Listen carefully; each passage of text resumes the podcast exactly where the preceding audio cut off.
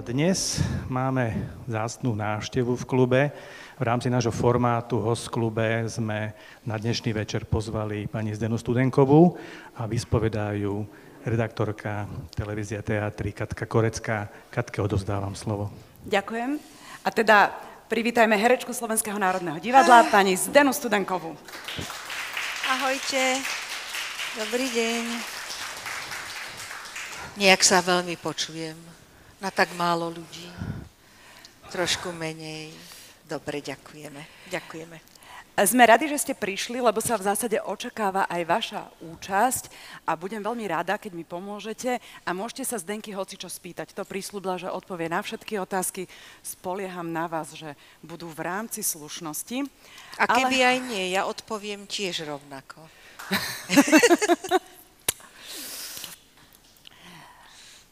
Zdenka. Áno, počúvam ťa. Tak poďme od Adama. Ty si herečka Slovenského národného divadla. Áno. Ale vlastne tvoje smerovanie od malička nebolo úplne také, že herectvo. Ty si chodila na umeleckú školu, strednú umelec, školu umeleckého priemyslu. Ako sa ti to vlastne stalo, že si sa stala herečkou na naše veľké šťastie? Haha. No, tak moja cesta bola taká veľmi zvláštna. To jediné, čo som nechcela, bolo herectvo.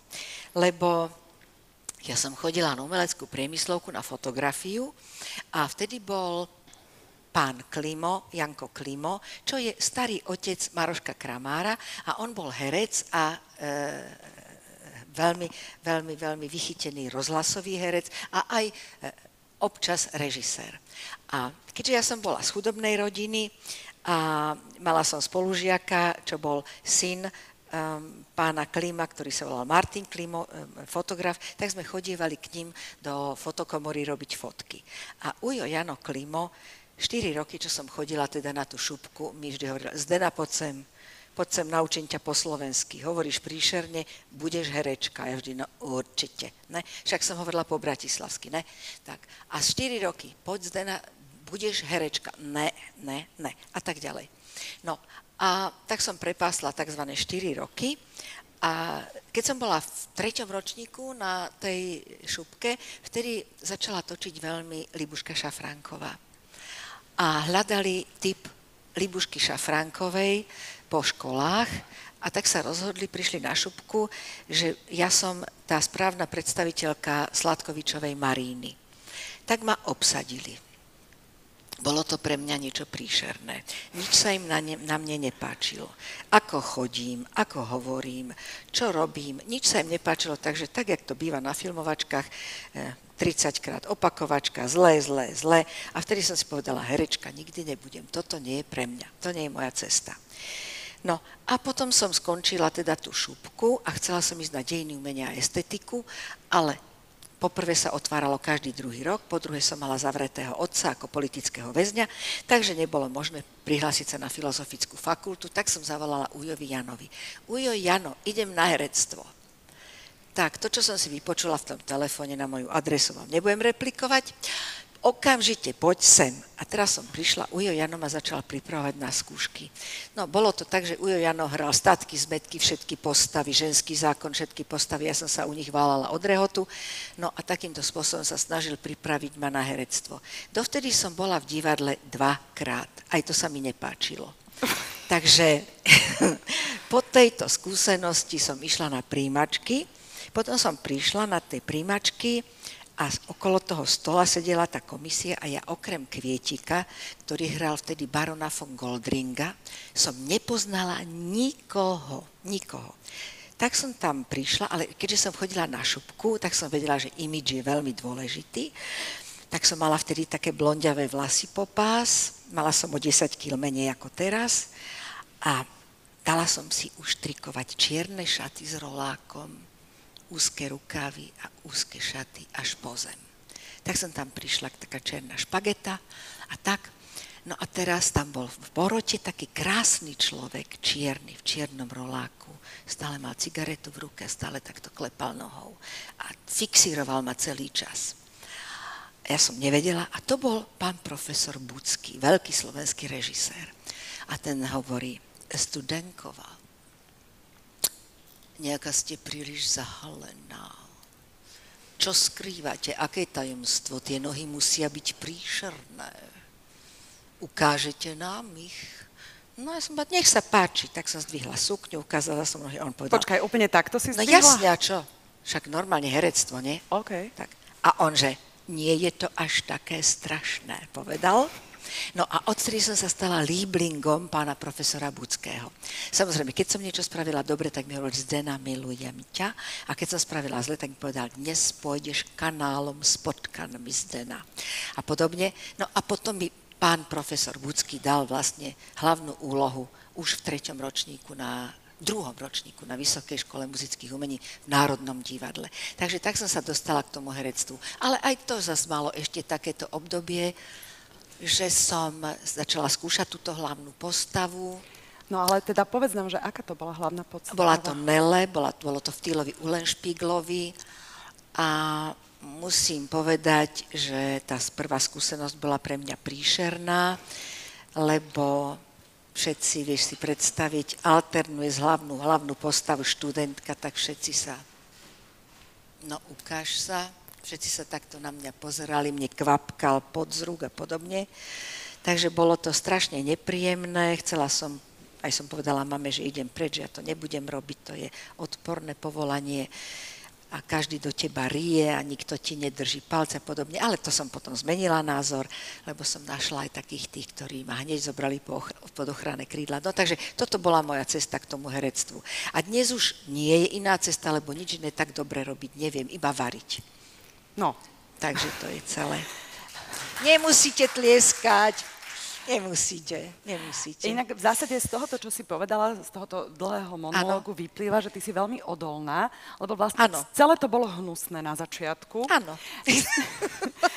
A spomenula si pána Kvietika, spomenula si pána Buckého, ja len poviem, že vlastne to boli takí, teda hlavne pán Bucky, to boli zakladatelia slovenského divadelníctva. Pán Bucky bol naozaj e, jeden z prvých režisérov. Ty si zrejme ešte aj zažila v tom Slovenskom národnom divadle tú úplne prvú zakladajúcu generáciu. No, jasne. A povedala si, že teda, e, že bolo to hnusné to skúšanie, lebo si, podľa mňa, vieš, akože ty si bola mladá, pekná blondína, to nie je úplne, že dobre. To vždy je... vždy je Toto ja hovorím na základe aj vlastných skúseností, to je vždy v zásade troška handicapujúce. Ano. A ešte keď si aj šikovná, inteligentná, vtipná, celé zle. Tak uh, kto ťa tam potom podržal z tej generácie? Prečo si si teda to rozmyslela a rozhodla si sa, že OK, tak ja tu zostávam na tejto dráhe? No, uh, bolo napríklad také, len poviem tak, taký, taký detail, že ja neviem, ja, ja, ja som feelingová herečka, ako naozaj idem cez pravdivý pocit všetko. A teraz som videla jedného z kolegov, ako stojí vo veži, to, je, to sú tie bočné, také tie, ktorými sa aj odchádza z javiska, jak stojí v tej veži a tak sa na mňa díva a ja som tam hrala o dušu, takto mi tiekli slzy a on, že... No, tak toto uvidíme, dokedy jej vydrží. A ako odkomentoval ma, hej. A teraz ja som si hovorila, fúha, čo to akože to má byť aké? Aké by to malo byť teda, že hrať to akože hrať, že akože plačem, alebo čo? Tak som bola z toho taká, taká dešperátna. Potom som mala ešte aj veľký konflikt s jedným kolegom, ktorý nevedel texty, veľmi dospelý a veľký herec a už stal na javisko, už cítil, hej, akože. Teraz som prišla ja a on mi hovorí, čo tam hovorím, No a ja, keďže som bola zvyknutá na prostore ku komunikácii, tak som povedala, ja neviem, ste sa mali naučiť. Ah. No, tak mi vynadal, povedal mi, že vie určite, ako som sa dostala do Národného divadla a podobné záležitosti. No, lebo si bola tá blondina, vieš. Strašne mi vynadal, áno. Takže som odbehla z javiska, začala som revať a na to prišla Marinka Královičová a povedala mi, čo reveš? Okamžite si utri slzy a padaj na javisko, tam patríš. Ešte raz, neopováž sa ukazovať, že ťa niekto zvyklal, padaj naspäť. Proste o tom toto bolo. A potom ma držali takí, ako bol Marcin Gregor, Ferko Di Barbora, Ctibor Filčík. A to boli páni herci, ako, takže, takže s týmito s týmito som mala potom už len takú tú dobrú skúsenosť. Potom Zdenka Gruberová. Zdenka Gruberová, môj veľký vzor celoživotný. dokonca aj žena, s ktorou som do posledných chvíľ, kým nezomrela Zdenka, bola stále v kontakte. No lebo to boli veľkí a talentovaní ľudia. A samozrejme nemali mi čo závidieť moju mladosť, lebo Zdenka bola generácia mojej mamy, takže vtedy sa už tá mladosť nezávide, lebo nemohla by hrať moje role, ani ja jej. Takže to bolo v pohode. A kedy vlastne, lebo keď začínaš, tak ako si povedala, herci sú veľmi pocitoví, hej, ideš zo seba, každú rolu by si mala prežívať, u nás sa učí Stanislavského metóda, mala by si byť úplne v postave a tým pádom sú herci a herečky aj, aj takí citliví. Ty si pamätáš ten moment, kedy si nadobudla také sebavedomie, že už ťa tak hociaký kolega, ktorý ťa komentoval z boku, nevykolajil? Bol taký nejaký tvoj prerod? Ja si na to tak presne nepamätám, ale jednoducho... Kedy ťa to tak začalo možno baviť už? No, keď som mala už povedzme takých tých 29 rokov a začala som sa prehrávať do charakterových rolí, tak vtedy som si práve naopak hovorila, môžeš na mňa čumieť koľko chceš, aj tak si nikdy nedorastol na veľkú hviezdu, ale ja áno. ale je to tak, proste uh, dnes mám rada práve to, čo ja hovorím tak trošku no hovorím to, je to taká trošku manipulácia s tým divákom. Ja to mám strašne rada, že si viem zahrať s tým divákom, viem, koľko môžem podržať pauzu. Cítim to, ako tam stá si vybrala vreckovečku, už má zaslzené oči, áno, táto chudera presne vidím, že žije teraz ten moment, ako ja som jej ukázala, že žije moja postava, ona je so mnou stotožnená, lebo presne takto mizerne sa cíti v tom vzťahu, pri tom mužovi a tak ďalej. Takže ja túto tzv. manipuláciu už teraz mám, dá sa povedať, naozaj v maličku, lebo remeslo zvládam, čo je základný predpoklad vedieť text, hej, a nezraziť sa s niekým na javisku a podobne. A, a toto, toto, toto mám na tom rada a preto mám hrozne rada výzvy, mám hrozne rada výzvy, čo bude po tej premiére, kedy konečne prídu ľudia, že či ešte stále mám tú schopnosť udržať toho diváka, nakoľko a čo s ním viem spraviť a ako si ho viem jednoducho e, pritiahnuť, aby držali mojej postave nejako tie palce. Takže mám tomu rozumieť tak, že ty už si taká dobrá herečka, že ty tak hráš a potom kontroluješ diva a plače, tak to tak, alebo? Aj tak. Takže to boli začiatky z Denny Studenkovej a teraz dám teda priestor na vaše otázky, lebo vidím, že ich máte určite veľa. Nemajú, pozri, ticho. Pamätáte si ešte nejakú tú post... No, eh, super. A my, my máme, že mikrofón. Ale ja nie som hluchá, keby náhodou. Aha, no tak dobre. Alebo aj môžete takto. Dobrý deň, pani Sudenková. Teším sa, že vás poznávam aj takto osobne. Chcela som sa spýtať, či máte aj obľúbený film, ku ktorému sa rada vraciate, proste fakt, že srdcovka. Či slovenský, či zahraničný. No, je film, ktorý som videla síce raz, ale vždy sa k posolstvu toho filmu vraciam a to je film, ktorý sa volá Sofína voľba. Nebol dobre natočený predloha je geniálna. Nebol dobre natočený. Je to film, ktorý nezodpoveda tomu, čoho je obsah. Proste tá, tá Meryl Streep tam bola ešte veľmi zošrobovaná, neviem, kto sa tak rozhodol, že je to taká, hrala to skoro jak panenku Máriu, pričom to, tá figura bola o niečom úplne inom, ale tá voľba rozhodnúť sa, že je niekto zodpovedný za smrť iného človeka, tuto to bolo v prípade dvoch detí, ktoré pôjde do plynu, ktoré si nechá. To je moje životné krédo. Nikdy nechcem byť zodpovedná za smrť alebo zničenie života toho druhého. To je moje krédo. Preto mám ten film strašne rada. A potom milujem filmy Jacka Nicholsona. Milujem Jacka Nicholsona, lebo hovorím vždy, že by som chcela byť mucha pri natáčaní, aby som to videla, lebo Jack Nicholson je, proste to je ten herec, kde vidíte, že každá replika, každá situácia sa dá zahrať tisícimi spôsobmi. Už len to, ak vám ponúknem vodu. Chceš vodu? Chceš vodu? Chceš vodu? Hej, to sa dá zahrať tisícimi spôsobmi. A to, že on si vyberie ten najzaujímavejší. A to na ňom strašne milujem. Milujem to, jak proste v ňom je ten malý diabol vnútri. Hrozne mám rada tie jeho filmy.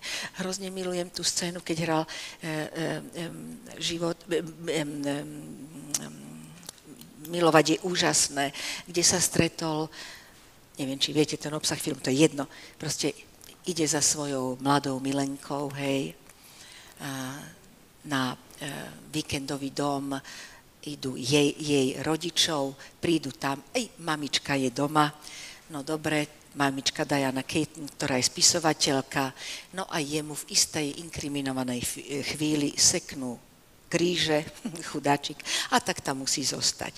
Tak tam musí zostať, no a tak je tam. No, Milenka medzi tým mladá už stráca chuť na takéhoto opotrebovaného detka. No a teraz, teraz je krásne, jak on raz v noci sa tak potuluje po tom dome a Diana Keaton ide z kúpeľne nahá. A on ju zbadá.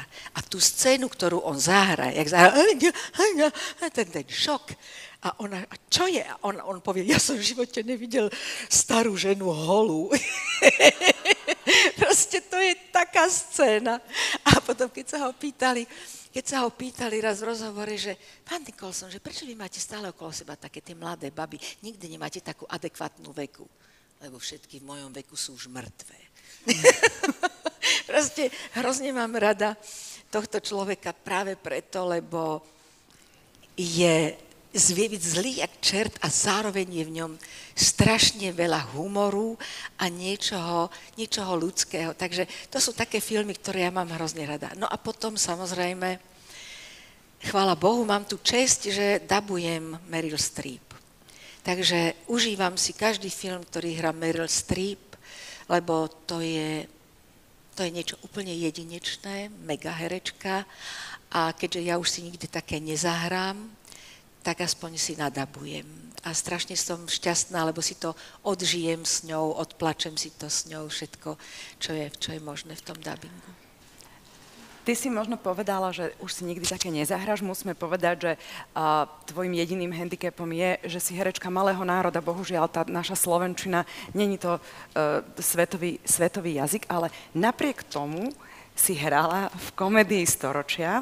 S tebou mne baví ano, sviet. Ano. Ja mám syna Matýska podľa tej komédie a ja si myslím, že budete so mnou súhlasiť, že Zdenku uh, ako považujeme ešte stále, že ty si bola proste sex symbol. A, S týmto? Prosím ťa. A po, povedz mi, že ako sa ti vlastne s tým, s tým žije, lebo Jack Nicholson je akože sex symbol, ale on je americký ale my máme radi slovenské, vieš, že ty si náš československý sex symbol. No, ono... Vnímaš ono, sa tak? Nie, pre Boha živého, už len to. Ešte to tak by mi chýbalo. Nie, nie. Je to také smiešné pomenovanie sex symbol. Čo je to sex symbol? Sú ľudia, ktorí môžu byť špatní, jak neviem čo, a majú sex appeal. Majú proste to, čo ľudí priťahujú, to, čo ich irituje, to, čo ich vzrušuje na nich. Sú krásavice, ktoré sú tak prázdne, že by nemohli byť sex symbol ani v Ugande. Hej? Takže, takže to je také, také, také smiešné pomenovanie. Ale zasa musím povedať, že raz som si užila točenie, vybral si ma jeden nemecký režisér a točila som v 86.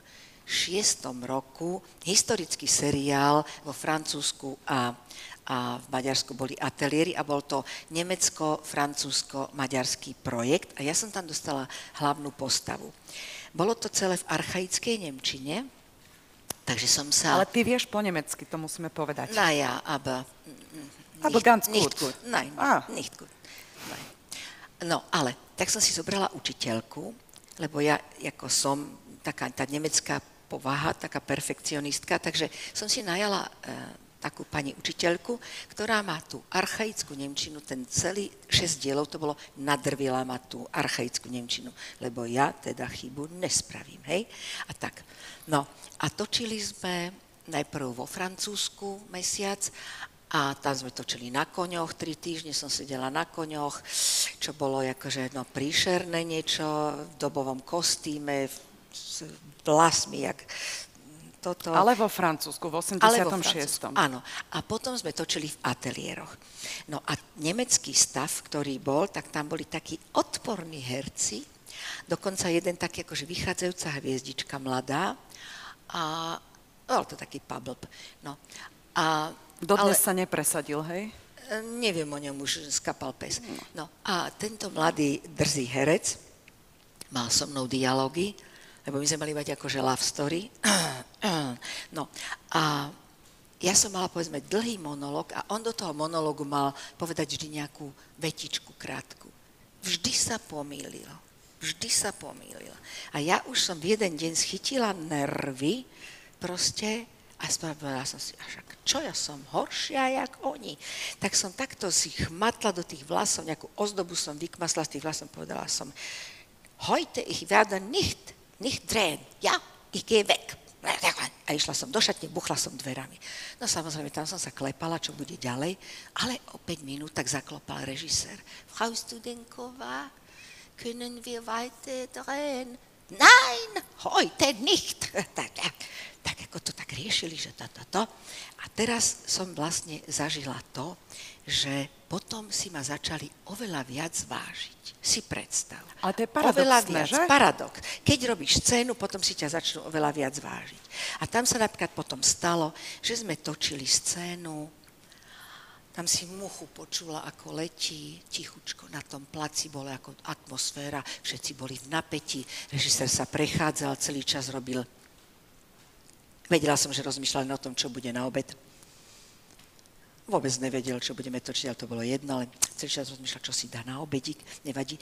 No a teraz sme točili takú jednu scénu a ja som mala partnerku, dievčinu, ktorej otecko kúpil rolu, bol z von Fuger, bola z von Fugerovskej rodiny. Mm-hmm. Von Fugerovci, Fugerovci. zakladatelia bank v Nemecku, bohatá, jak neviem čo. Hej? No. no a von Fugerovka tiež moc toho talentu nepobrala. Chodila stále do Ameriky na herecké kurzy a hrali sme tiež veľkú scénu, ja som jej rozprávala o, o mojom smutnom živote a ona tiež iba tak so mnou tak šplechla občas niečo podobne. A keď sme točili asi 6 krát, už tú ostrú, no a ja vždy v istej chvíli som začala plakať, potom zase osušili, zase make-upovali a zase znovu tú scénu a zase som začala plakať a tak. A keď sme išli takým tým taxikom už na hotel, tak tá Fugerovka, ja som mala tlmočníčku, tak tá Fugerovka sa tak spýtala, že či môže mať na mňa jednu otázku a mala som Magdu, takú prekladateľku, takú veselú holku. Hovorí, Fugerovka sa ťa chce niečo spýtať. A že nech sa spýta. Dobre. A Fugerovka sa tak spýtala, že pani Studenková, že prosím vás pekne, ja chodím aj do tej Ameriky stále na tie kurzy, ale toto ja teda neviem, jak by ste to mohli, že vždy idete odznova a zase sa v istej chvíli na tej replike tak rozplačete a zase to ja proste, to, to ja neviem, čo mám robiť. A ja hovorím tej Magde, však mne stačí, keď sa kúknem na tej briliantové náušnice, čo má, tak hneď mi je do revu. Ale toto jej nehovor. A Magda povedala, no tak viete, toto je také tajomstvo. To je také tajomstvo. Pani Studenková vám odkazuje, že nemáte chodiť ďalej na tie kurzy do tej Ameriky a toto možno sa budete v poslednom semestri učiť. Čiže používaš rôzne herecké techniky. Spomenula si love story. Áno. A vlastne, keďže už sme spomenuli, že ty si, nebudem ťa volať sex symbol, lebo ty si vlastne femme fatale, to je oveľa pozitívnejšie. Hej. A keďže ty, my sme zvyknutí na teba ako na femme fatale a ty si ma, mala aj veľa takých love story v rôznych filmoch a teda aj v divadle. A aké je to pre herečku mať, mať love story? A máš nejakého takého obľúbeného na tieto scény love? Neznášam. Neznášam to, chvála Bohu, už som vo veku, keď sa to odo mňa nežiada. Hej, je to odporné. A predovšetkým vola, kedy to bolo odporné. Ale nič menej, som herečka, hej, tak povedzme, ja neviem, keď sme točili taký, takú senzačnú inscenáciu hollywoodske rozprávky, ktorá bola o generácii spisovateľov, ako bol Brecht a Eden von Horváth a, a, a tak ďalej, ktorí jednoducho všetci emigrovali do Ameriky, hej, pred, pred nacizmom a tam sa stretávali, tak ja som tam hrala, hrala takú jednu spisovateľku extravagantnú a mala som jednu scénu, kde bola celá nahá, len vyšla z kuchyne a priniesla tortu, hej? Jak bola taká v rauši, priniesla tortu. No tak veľmi nepríjemné a musíš to zvládnuť, lebo príde sa aj posledný kablista pozrieť, hej? Dovtedy sú pozašívaní, není sú v ateliéri, musíš ich furt vyvolávať. Zrazu boli všetci na placi. Takže to je také nepríjemné. Alebo točíš scénu a režisér do toho hovorí, túto nohu si daj trošku doprava, tu si daj hento, to, ukážte jej ten prstník. To.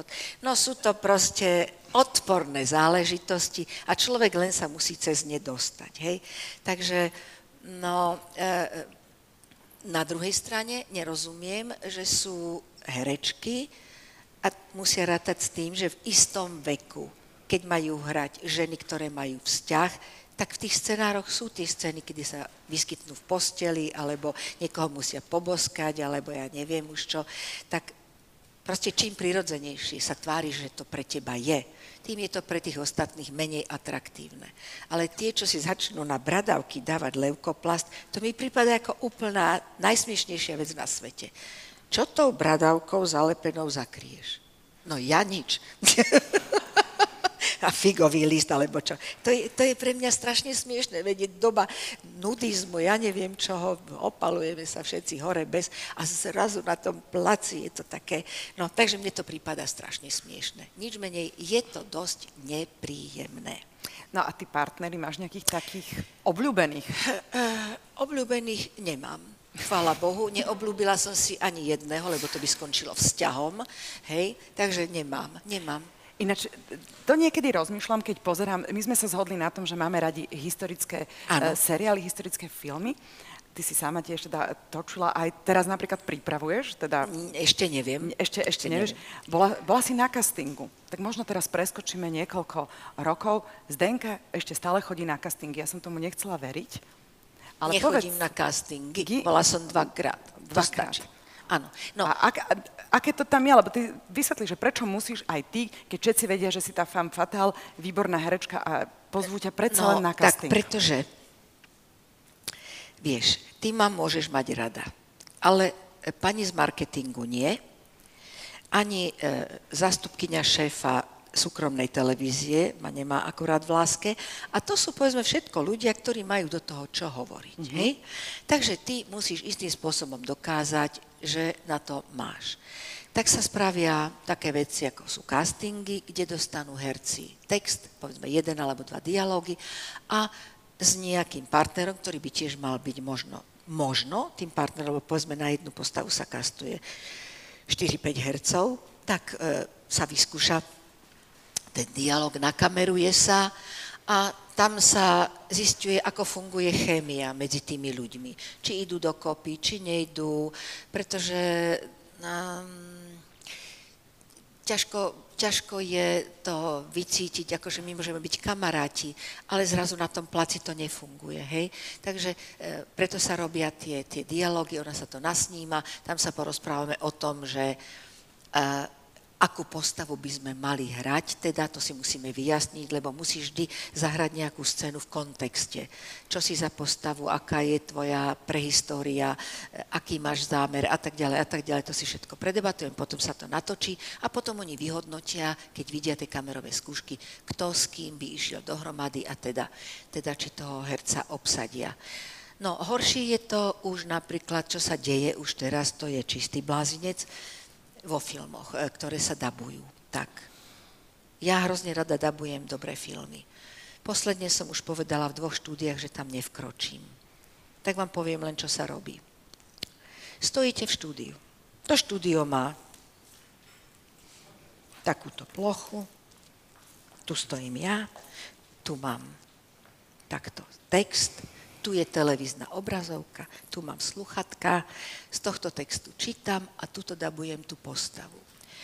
Uh, robí sa veľmi rýchlo, robí sa niekedy film za dva dní, kompletne sa nadabuje, všetky postavy so všetkým.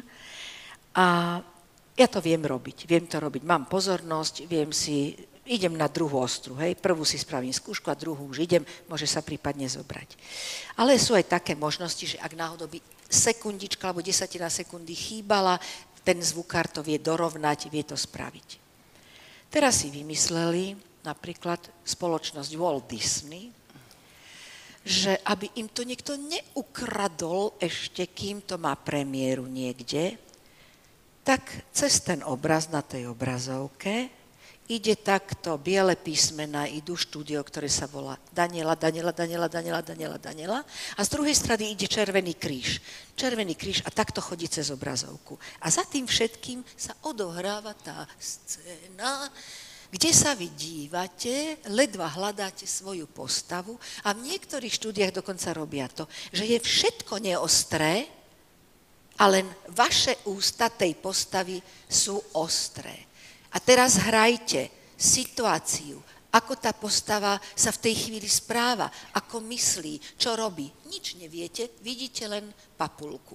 To je taký primitivizmus, to sa dabuje, ako volá kedy, keď bol, pamätáte si, bola taká moda, že slepý dubbing.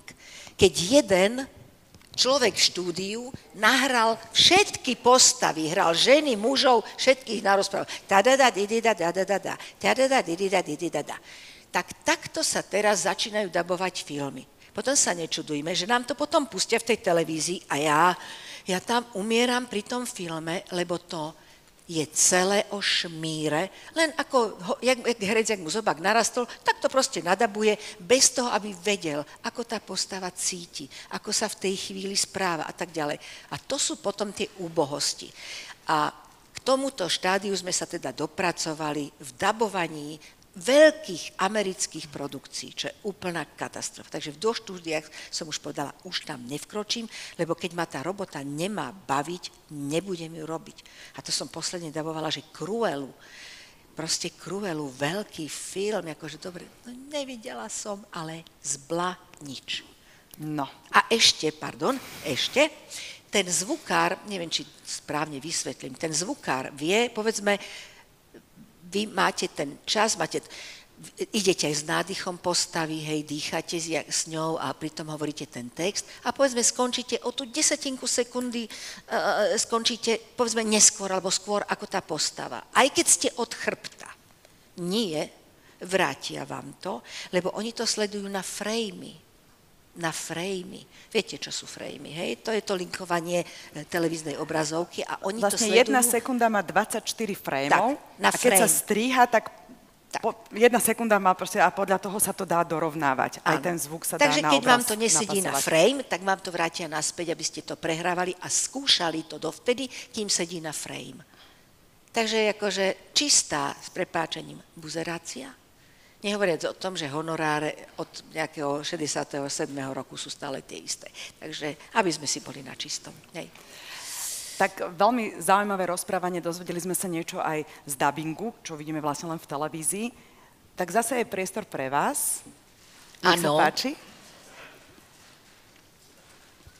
páči. sa môžem spýtať, e, spomínali ste obľúbených hercov, Jack Nicholson je aj môj medzi iným, a váš názor, teda môj dojem taký, alebo aký máte vy na to názor, herci ako treba ten Nicholson, alebo, alebo Rudolf Rušinský, alebo Jean Gabin versus e, treba Meryl Streep alebo Dustin Hoffman, ktorí sú vynikajúci herci, ale vždycky mám dojem, že oni to majú tak predrilované, až sa tá prirodzenosť nejak stráca toho hrania, lebo ty, ten Nicholson alebo Gaben prišiel, bol tam a proste to bol iný dojem, než tá Meryl Streep, ktorá je, aspoň u mňa, je vynikajúca, ale, ale cítim tam, že pol roka to študovala a drilovala, až kým to nebolo vynikajúce. Nemyslíte si, že Jack Nicholson to ne, ne, ne, ne, nerobil pol roka? To je, to, je, to je presne o tom. Ale to je o miere tej prírodzenosti. Proste on je prirodzený ako pes, keby ste ho pustili na javisko, hej? Že nebudete sa dívať na žiadneho herca, ten pes bude najzaujímavejší. Ale to je, to je, to je čaro osobnosti, to je fluidum. Gaben bol vynimočný podľa mňa v jeho dobe, lebo on bol starý bručón, tam to bolo o tom, že bol. On bol a všetko išlo cez oči. Ale bolo to aj o spôsobe. Dnes Jednoducho je taká rýchla doba. Ten čas toho videoklipu priniesol aj to, že film je strašne rýchlo strihaný niekedy. Hej? Že, že niektoré veci vytvárajú sa e, e, iba strihom. A vtedy bol ten záber, ktorý mal začiatok, dlhé trvanie a ste jednoducho videli ten celý proces toho myslenia toho herca, povedzme v tom dlhom zábere. To je aj o tom, že naozaj vtedy sa inak snímali tie filmy. A ale dnes myslím si, že aj táto generácia, ktorú možno máte pocit, že, že, že, že je to preskúšané, no, je to naskúšané, je to ohromné a, a tí najväčší herci, myslím si, sú presne tí, ktorí robia tú predprípravu veľmi dlho. To, čo u nás sa vôbec nerobí. Hej, dneska dostanete ponuku, zajtra nastúpite do seriálu a dostanete nedopísaný scenár. Dostanete dva diely a vy neviete, či sa v piatom zbláznite, alebo spáchate samovraždu, alebo s kým máte ďalší vzťah. Vy sa len nestačíte čudovať, čo vám ktorý ten deň prinesie. Takže je to o tom, že tu nie je čas na prípravu, čo je katastrofa. Lebo tí herci slovenskí, ja som to hovorila pred chvíľou Katke, herci napríklad špeciálne Slovenského národného divadla, lebo prešla som mnohými divadlami, s mnohými kolektívmi som hrala to, čo je v Národnom divadle, je jedinečné. To sú megaherci. To sú herci zodpovední, pracovití, dôslední, talentovaní a, a strašne široké spektrum tých her, hercov tam je. Takže je to len o tom, že v tom divadle si oni odžijú tú prípravu, to všetko nažijú si to, čo potom vedia schosnovať v týchto zrýchlených seriáloch, lebo ráno príde a má 25 obrazov do večera. Je rád, že sa s niekým nestretne, že šíbanie je v zábere a podobne. Takže tak. To ma teraz napadá, že by som išla k takému citátu, keď človek hraje, postupne sa úplne vyprázdni. V tom je veľké nebezpečenstvo herectva. Potrebujete neustále svoju hereckú energiu regenerovať a osviežovať, povedal Vlastimil Brodsky. Vlastne to zrejme platí aj v tom divadle. Či ako to máš ty? Samozrejme, že je to tak. Um, ja napríklad, keď som nastúpila do divadla, ja som hrala 27 predstavení mesačne. Na materskej som bola 4 mesiace. A je to o tom, že som robila od rána, od 8 som bola v rozhlase do 10, od 10 na skúške v divadle, e, do druhej, od tretej sme skúšali televíznu inscenáciu, do 6, o 6 som išla do divadla, potom som hrala do 10, do pol 11 a takto proste ten život išiel. Nabrala som ohromnú skúsenosť, naozaj do 2000 roku, tam som to prestala počítať, som spravila vyše 200 inscenácií televíznych, potom ešte filmy a podobne. Je pravda, že potrebujú herci istým spôsobom sa dobiť. Ale ja, ja myslím, že každý má na to iný spôsob. Niekto potrebuje ísť na chalupu, potrebuje rúbať drevo, potrebuje sadiť kvety, neviem čo. Ja to mám s mojim hrncom a s varechou, to je môj relax a potom Mám rada, keď môžem odcestovať niekam za hranice, mám rada zážitky, mám rada operu, ty vieš veľmi dobre. Jednoducho sú to veci, ktoré ma, ktoré ma naplňajú a nabíjajú, preto som si kúpila aj aplikáciu Metropolitnej opery, kde mám 600 opier v tej najvyššej kvalite a keď sa chcem potešiť som sama doma, tak miešam ten guláš, alebo čo a pustím si tú nádhernú operu na plné pecky a tak ďalej. Takže to sú také veci. Pán Brodský bol e, človek, ktorý bol podľa mňa veľmi hlbavý, ale aj mal tú, tú možno temnejšiu dušu. Uh-huh. A to je o nastavení. Sú herci, ktorí majú proste istým spôsobom tak trošku problém, povedzme, s psychikou, o tom, že si stále v tých štartovacích boxoch a 20, 25 krát za deň vyštartuješ a zase tie strelia, že zlý štart a podobne. Ale potom sú herci, ktorí, ja, ja sa snažím to prekonávať tým, že hrozne mám rada e, smiať sa, strašne mám rada ako veselých ľudí a myslím si, že to je aj základný môj predpoklad komunikácie s ľuďmi, že si hovorím, že keď niekoho stretnem a zasmejem sa alebo usmejem, nemôže na mňa spraviť kyselý ksicht, že hej, to je spätná väzba. No, takže každý je inak nastavený, pochopiteľne v tom živote. A mňa vždy zaujímalo, povedala si, že si mala 27 predstavení do mesiaca. V zásade teraz každý, mám 20. No. V zásade každý deň, teraz máš každý tretí deň, hej? Dobre to robím? Asi to zle počítam, ale v každom Dobre. jo. Nevadí. A vždy, ma tak za... vždy ma tak zaujímalo, že pri tých uh, herečkách, že ty sa ráno zobudíš, a povieš si, OK, tak dnes večer som Julia. Ale vyťahne... kde pak by som o tom ráno rozmýšľala? No, ale ja rozmýšľam, čo kedy... robím na raňajky, no. kedy nakúpim medzi tým.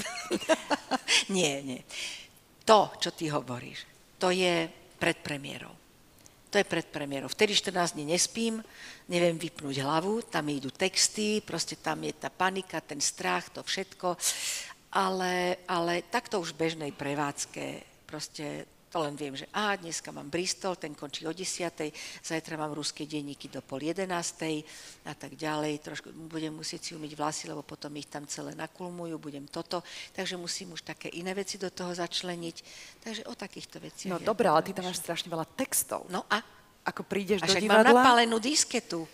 Áno, Však mám napálenú disketu, bez toho to nejde robiť. ale podľa mňa, keby som teraz chcela od teba, zajtra hráš ruské denníky, Áno. nie? Je to pri príležitosti vlastne 80 dáčky Chceš počuť monológ? No povedz. Milá Ala, rozhodla som sa darovať vám tento obrázok nášho cára Nikolaja aj s jeho rodinou v Zlatom rámčeku. Nech sa vám na filologickej fakulte darí. Rusko potrebuje vzdelané ženy, ale potrebuje aj zapálené patriotky.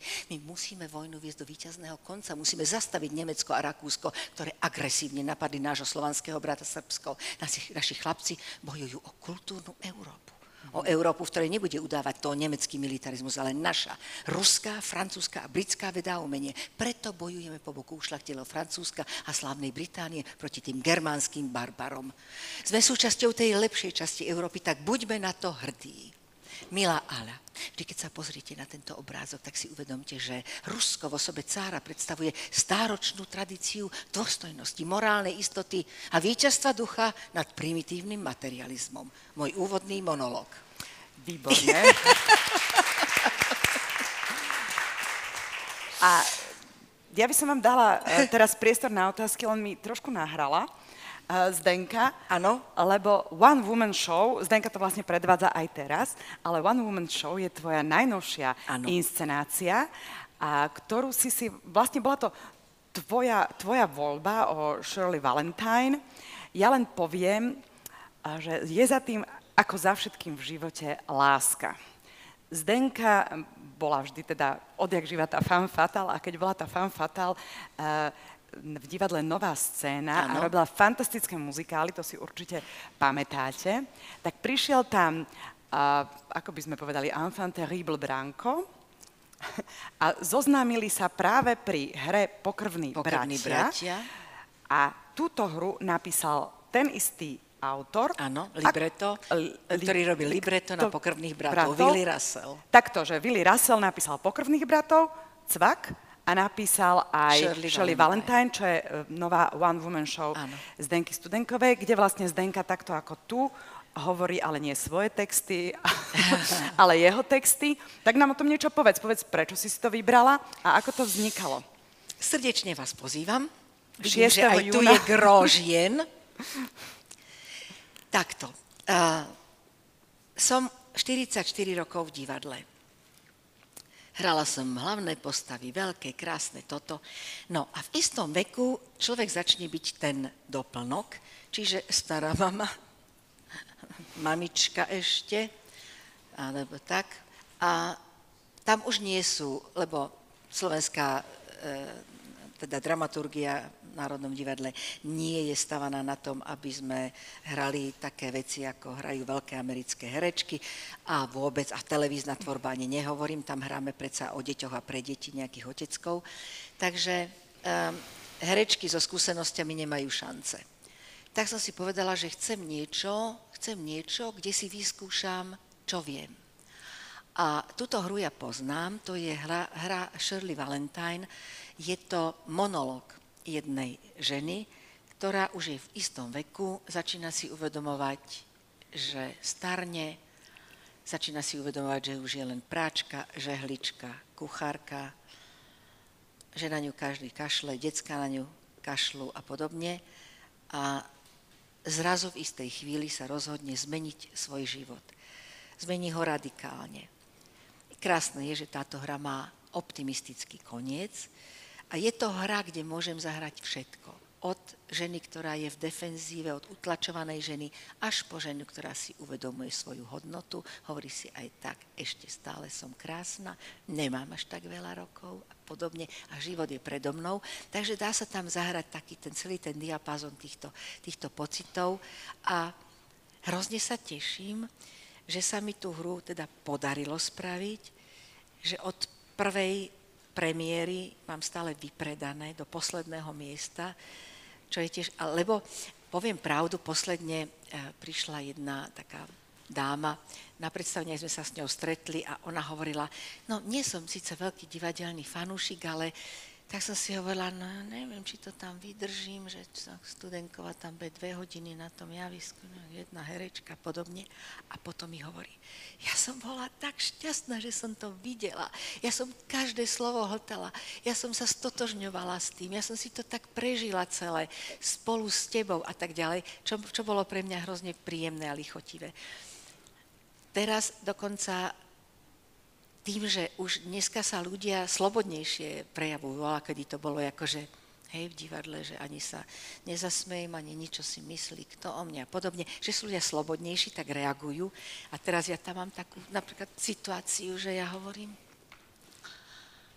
a však ja nehovorím, že ten môj je zlý, len stojí za hovno. A z hľadiska sa asi štyri baby ozvu, aj ten môj. A teraz tak sa tam naviažu tí, tí ľudia na mňa, že niekedy mi do toho niečo aj povedia dokonca tým, že je to vlastne môj monolog k ním a ja sa na nich konkrétne aj dívam a kontaktujem s nimi, tak je to strašne príjemné, lebo je to interakcia. A tá aj mňa strašne má, e, potom akože viem si nájsť tie satelity, ktoré presne tam reagujú. A viem, že aha, tejto to poviem a tá sa určite zasmeje, že Branka to je moja schoolmate. My sme spolu chodili na angličtinu. Áno, no, takže, takže je to strašne príjemné, keď vlastne sa to publikum tak naviaže na človeka a tá spätná väzba je potom ohromná. No, tak je to hodina 40 čistého textu môjho, k tomu je 20-minútová pauzička, takže tak. To nebudem teda od teba chcieť, aby si nám Nie, povedala. to vám nebudem hovoriť, za to vy ste museli zaplatiť. Ale e, predsa, predsa len ešte možno povedz, lebo a Slovenské národné divadlo, kde funguješ 44 rokov, to je kolektív. A predsa aj v tých ruských denníkoch prídete, je vás tam veľa, ty povieš, máš tam tú šepkárku, keď náhodou zabudneš, ale ty teda nezabúdaš určite, no, prepáč. Okay. No ale zrazu skúšaš, že sama že si tam vieš, že sama za seba. A robila si to s mladým uh, režisérom. On by nesúhlasil, že je mladý až tak mladý. No už, tak je, už to není najčastejšia Minimálne mladší od nás. No. A Mišom Vajdičkom, ano. ktorý je vlastne ale syn uh, režisérskej uh, legendy, ano. pána Lubomíra Vajdičku ktorý už je možno aj profesor. Ano. No a oni majú taký, taký zvláštny, podľa mňa, humor a oni sú podľa mňa taký troška nadvecov, troška sarkastický. Povedz, ako sa ti skúšalo, že si tam bola sama ty a sami chlapi, okrem teda kostymérky. Iba on. Iba on tam Iba bol. on. Ani autor hudby nebol? A čo by tam tak Branko robil? Však... púšťal hudbu, no, neviem. ale daj pokoj, nie, nie, nie. Uh, je to, bolo to zvláštne skúšanie, lebo predsa len v tom divadle naozaj je to o e, tom, že je ten dialog ty povieš, je odpoveď a tak ďalej, to ťa inšpiruje k tomu, ako ideš ty ďalej a tak ďalej a tak ďalej a tak ďalej. Tuto si sama. Ako si povieš, tak si aj odpovieš. Hej? To je jedna vec. Druhá vec, teda ten Mišo, skúšali sme to, lebo my sme si to spravili v našej produkcii. V našej produkcii, čo znamená, že nikto nám na to nedal ani korunu. Hej? Čo je veľmi riskantné, či to vidia, alebo to nevidia. Lebo musíš zaplatiť scénu, zaplatiť kostýmy, zaplatiť režiséra, zaplatiť práva a tak ďalej a tak ďalej a nazbiera sa veľa tých peňazí. Takže sme išli do toho takto s takýmto rizikom. No a ten Miško ale je môj najmilovanejší režisér a ja mu absolútne dôverujem, lebo však ho poznám od decka a tak. Ale bolo to zvláštne, lebo sme skúšali v Brankovom nahrávacom štúdiu ja som bola takto a Mišo bol odo mňa 2,5 metra. A s tým svojím fejsom, tak, he, tak sa celý čas pozrel. Potom občas niečo povedal. Takže ja som za dva mesiace moc nevedela, že čo si o tom myslí. A hovorila som si, je kulantný, je slušný, nepovie mi, alebo čo. Tak som mala, Mišo, pre Boha, povedz čokoľvek, zabí ma, čokoľvek urob, len aby som mala jasno, ako to mám hrať. Počkaj, ale on čo potom robil ako režisér? No my sme celý ten text ešte aj upravili. My sme Aha. ho upravili, lebo to je anglická hra a tá hra by nebola natoľko kompatibilná s našim publikom, keby zostala v tej anglickej verzii, v tom zmysle, že by som hovorila uh, moja dcera Mildred a John a ja neviem, Belfast a ja neviem čo to... Ne, my sme to celé prepísali. Moja dcera, on, môj muž, môj syn, suseda, No, da, da. Vieš, že proste mm-hmm. sme to prepísali a teraz to môžeš aj v sní nepovedať, lebo aj tam majú susedu, aj jeho, aj ju a tak ďalej. A my sme to prepísali, to je jedna vec. Druhá vec, potom sme nejaké veci poupravovali, ktoré sa nám zdali, že už, že už sú trošičku archaické, lebo tá hra má 30 rokov. Mm-hmm. A musíš istým spôsobom veci aktualizovať. Takže sme niektoré veci tak poprepisovali. No a tento Miško vlastne, on, on tak jemne ti akože podsúva ten návod na to, ako sa dá ktorá tá situácia vysvetliť a vysloviť. No a mali sme naplánovanú premiéru, ale bol lockdown. No ale my sme mali už prenajaté štúdio S, kde sme si spravili akože 5 dní generálky. Generálky je to, keď sa tá hra hrá dvakrát za deň, aj so svetlami, s hudbou, kostýmami, so všetkým a potom je deň premiéry. No a to sa musí uskutočniť, aby to klapalo, to sa musí spraviť, lebo každú chvíľu niečo nefunguje. Tak sme si prenajali štúdio S. No to musíš zaplatiť za každý deň, to štúdio S, aj s technikou, so všetkým. No ale bol lockdown. Takže čo? Tak sme na tajňáša poposielali pozvánky 50 kamarátom, potom sme si pripravili také papiere, Ježiš, toto sa dozvedia a budú nás pokutovať. A tam bolo napísané, že sú komparzisti, že sú komparzisti a že streamujeme nejaké predstavenie a tam nám, že profesor Pechan, profesor Heger a podobne a takýto, nám tam popodpísali, že sú kompars, hej, tak nám podpísali a hrali sme potom pre nich na tajňáša toto predstavenie ako prvú premiéru, neoficiálnu. Tak tam som si overila na tých 50 ľuďoch, čo šlape, čo nešlape, ale aj tak som bola ešte s nervami napätá hrozne, no a potom už keď bola oficiálna premiéra, tak už to bolo akože ohromné. Uh-huh. A keď si tam vlastne hodinu 40 na tom javisku sama, ty si si už taká istá v tých kramflekoch, že proste už si tak úplne, že automaticky v tej postave? Vieš, a ideš si? No Hej. musíš byť. To je, uh-huh. akože, to je o tom, že máš zafixované psychofyzické konanie, čiže ty musíš byť psychikou a tým, čo robíš, tou postavou. Lebo ľudia, ktorí majú, máme tie skúsenosti s niektorými kolegami, namemorovaný text, ako keď niekto číta, že a ty by si mu postavila ten, tú minerálku, z ktorej sa má napiť pod stôl a on ju nenájde, tak ho vyhodíš z konceptu. Proste to musí byť, e, no musí to byť pravda. A tak to má byť. Prosto si v postave. A, a koľko, ako dlho ti trvá, kým postavu vyzlečieš? Vieš čo, no sú hry, ktoré... Hrala som pár takých veľmi, veľmi krásnych rolí, ktoré proste keď som išla domov z divadla, tak som si aj hovorila, keď som mala povedzme nejakú krízu alebo nejaký problém, vo vzťahu, alebo čo som si hovorila, no ešte, že tu nie je povolené držanie zbraní, lebo buď seba, alebo jeho. Hej, sú také postavy, sú také postavy, ktoré ťa psychicky tak ako rozložia a, a tak, no, tak, ale o tom je herectva, to mám na ňom rada, lebo si odžiješ, odžiješ si svoj problém, vieš ho niekedy vyriešiť, niekedy si ho vieš len tak ako vyventilovať na tom predstavení a to mám na tom herectve strašne rada. Takže my máme jeden život z Dena Studenkova, niekoľko desiatok a teda vy sa môžete zase pýtať. Keď nie je otázka, aby som mal. Áno. E, ja som čítal, ja som čítal napríklad o pánovi Vladimirovi Menšikovi, že on hodne improvizoval.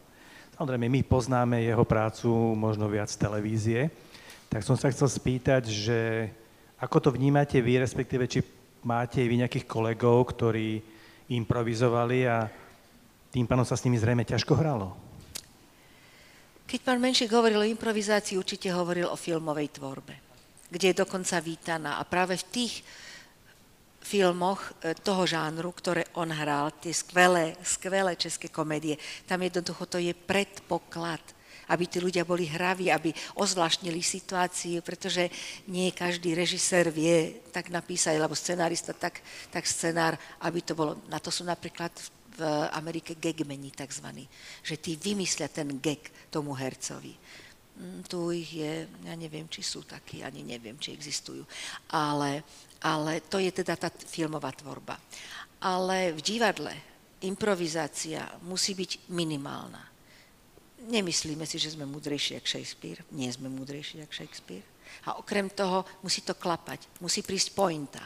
A teraz niekto, kto sa rozhodne bláboliť tam nejaké hlúposti a vy čakáte na šlágvort, takzvaný šlágvort, je replika, po ktorej vy idete. Ako by som sa v tom vyznala, keby si tam ten človek blúznil a ja neviem, vymýšľal tam nejaké veci a potom, jak by sme sa dopracovali aj možno k, za, k koncu, hej. Takže ja osobne sú samozrejme momenty, ktoré sa stanú na javisku, stane sa nie, niečo, sa zimprovizuje. Potom sa to možno niekedy aj e, priberie ako for do predstavenia, že, to, že sa to tam zafixuje. Ale už o tom vieme.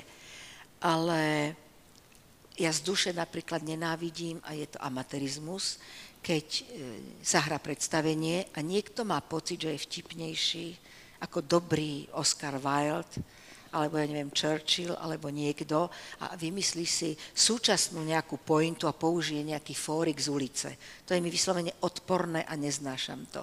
A ja vtedy sa aj chovám ako Buster Keaton. Ja mám poker face, nereagujem, hej, pretože to jednoducho na javisko nepatrí. On sa možno zavďačí, lebo možno aj zahlasí výsledok hokeja divákom. Všetci sa zasmejú a pre mňa je to neadekvátne. To tam nepatrí. Inak predstavte si, že by niekto nad operačným stolom improvizoval. Miesto peánu by zobral ďalšie nožnice. Ako by to dopadlo? Teraz si povedala jednu zaujímavú vec, že možno akože herci, možno sú oni ináč aj zvyknutí z tých rôznych e, seriálov a z toho, že dnes je vlastne keď si influencer, tak si veľmi akože populárny, keď hráš v seriáloch, kým ten seriál trvá, si veľmi populárny a možno sa až tak to remeslo postupne vytráca a naozaj si možno niekto myslí, že keď počas Oscara Wilda zahlasí 4-2 Fínsko-Slovensko, ideme domov, že je to, že je to vtipné. A ty, ty si postrehla takú možno aj zmenu, že aj možno bola tá korona, teraz vidíme, že tá, to je taká vážna téma, teraz prepač, ale že tá situácia v kultúre, mám stále pocit, že na Slovensku ako keby to išlo s tou kultúrou dole vodou. No, korona, takúto korona nás strašne poznačila, pochopiteľne. Na dva roky sa všetko zavrelo, projekty sa uzavreli, ľudia prišli dokonca mnohí o prácu, mnohí ľudia odišli úplne od toho, aby robili, ja neviem, v muzike alebo v divadle alebo vôbec v kultúre ako takej.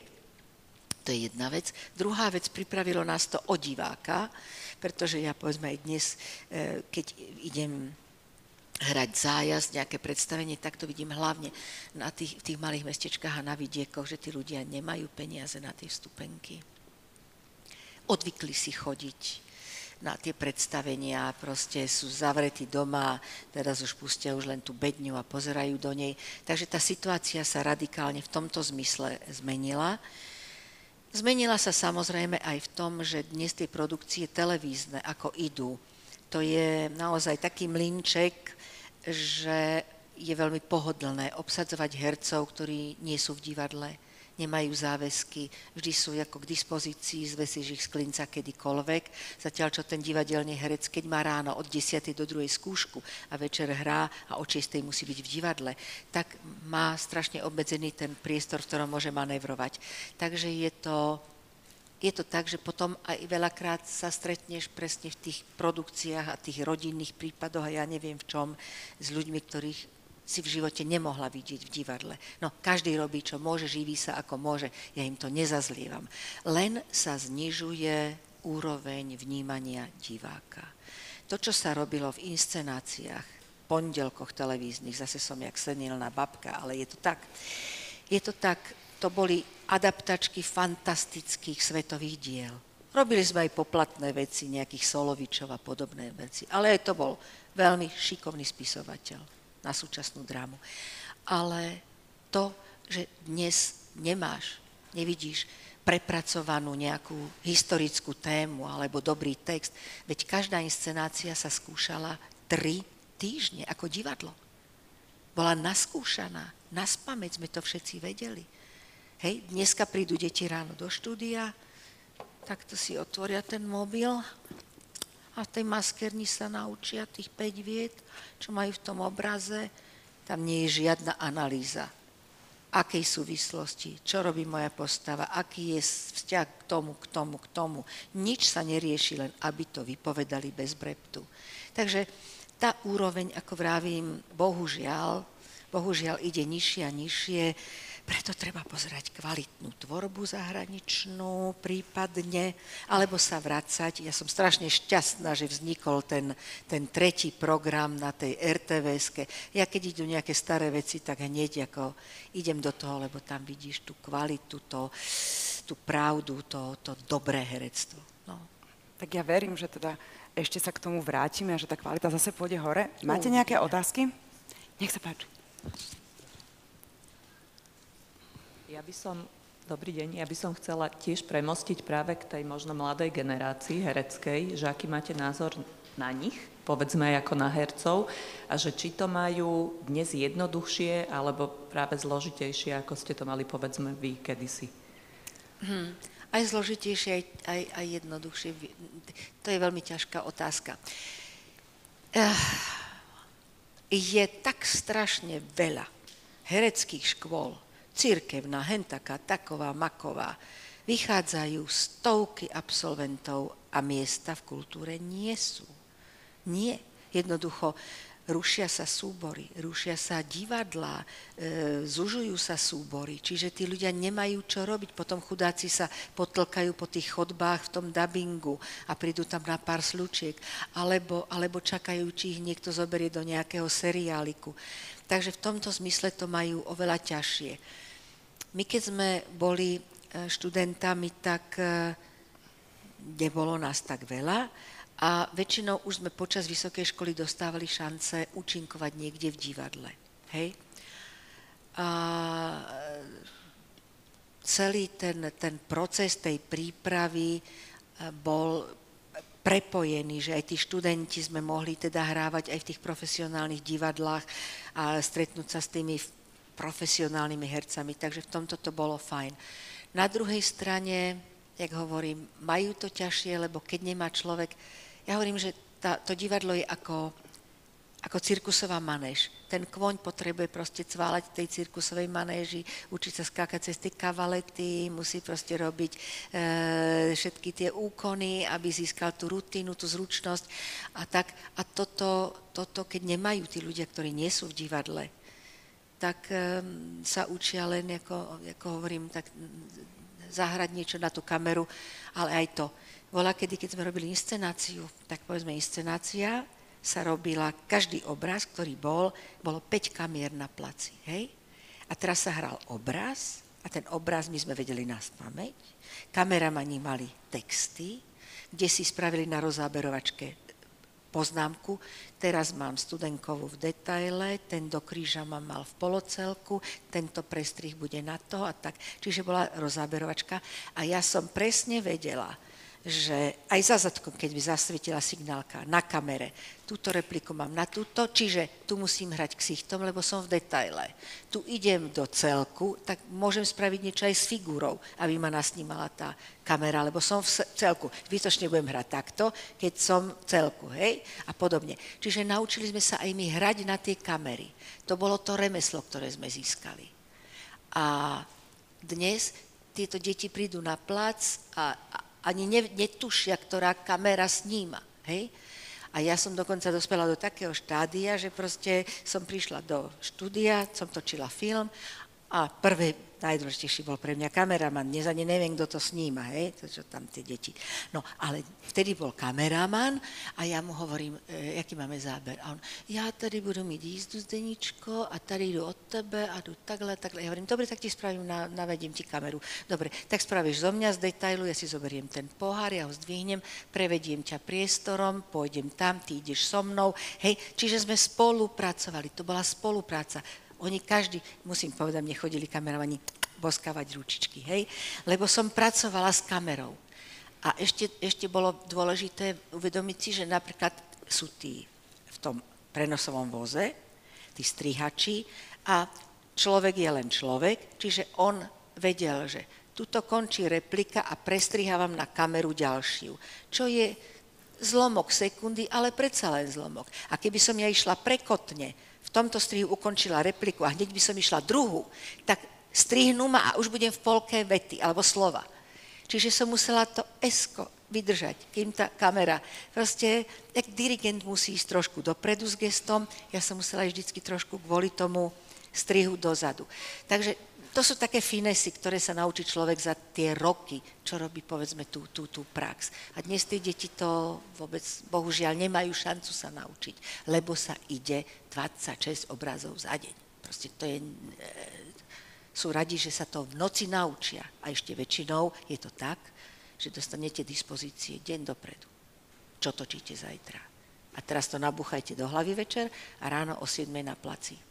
Takže majú to aj, aj veľmi ťažké, ale nezávidím im to. Ešte nejaké otázky?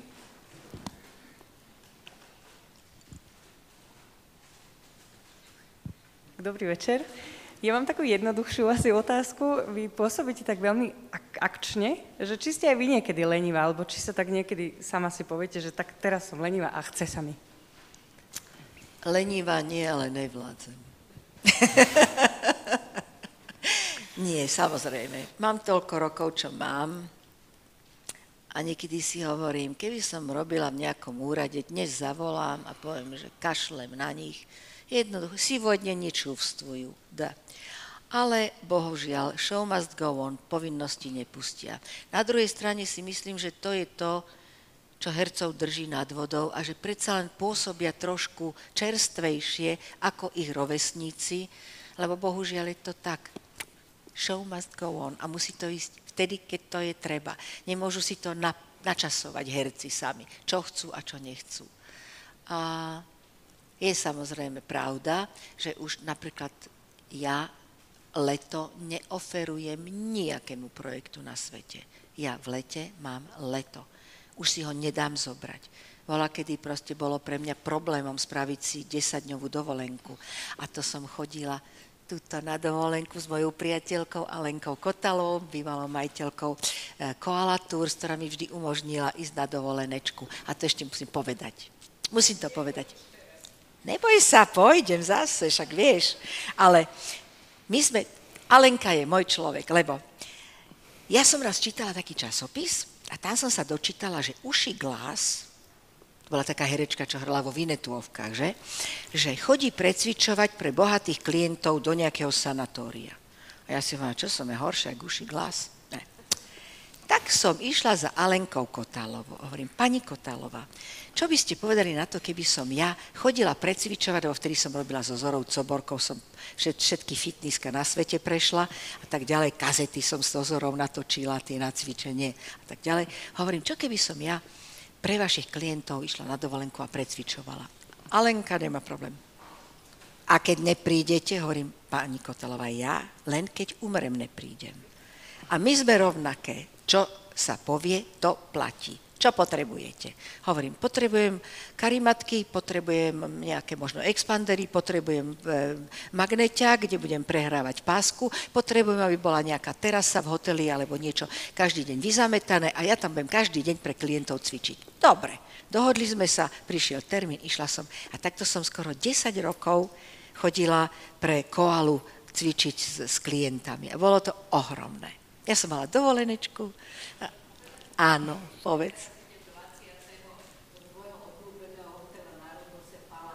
Ježiš, Ježiš moja dráha. Áno, Ježiš, to je ohromný, samozrejme. Wow, wow, ohromné, ohromné. No, takže takto som ja chodila za Lenkou. Ale to je roky. tvoja ohromná črta, že ty si robila také cvičme v rytme no. na Rodose. No. Perfektné. No, jasne. A vieš, čo bolo výborné? Raz, raz na dovolenke cvičila, vždycky prišla taká pani, jak keby zhotla žabu. Postavila sa predo mňa a s tým ksichtom nahnevaným furt takto predo mnou cvičila. Tak. A ja som si hovorila, čo sa tá baba nepostaví niekam dozadu, keď ju to tak strašne hnevá a ide jej to na nervy. Prečo mi to robí? Jak som sa na ňu pozrela, už som mala ja skazenú náladu. A takto teda tých 14 dní tam chodila tá žaba a takto predo mnou a to. A potom, keď sme skončili, v posledný deň prišla za mnou a hovorí mi, viete čo, strašne mi idete na nervy? strašne mi idete na nervy, ale zase na druhej strane, no, poďakujem sa vám, lebo to je prvá dovolenka, na ktorej som nepribrala. Takže aj takýto zážitok som mala. A ja by som to v takomto pozitívnom duchu ukončila. Show must go on. Show must go on. A ja verím, že si raz spolu teda zacvičíme, lebo ja som s tebou vlastne ešte necvičila. V divadle som už na tebe bola. A vás všetkých zase pozývam do divadla, či už do činohry Slovenského národného divadla, alebo Do štúdia na, S. alebo do L štúdia S. S na One Woman Show Shirley, Shirley Valentine, Zdena Studenková. Ďakujem. Ďakujem, ďakujem, ďakujem.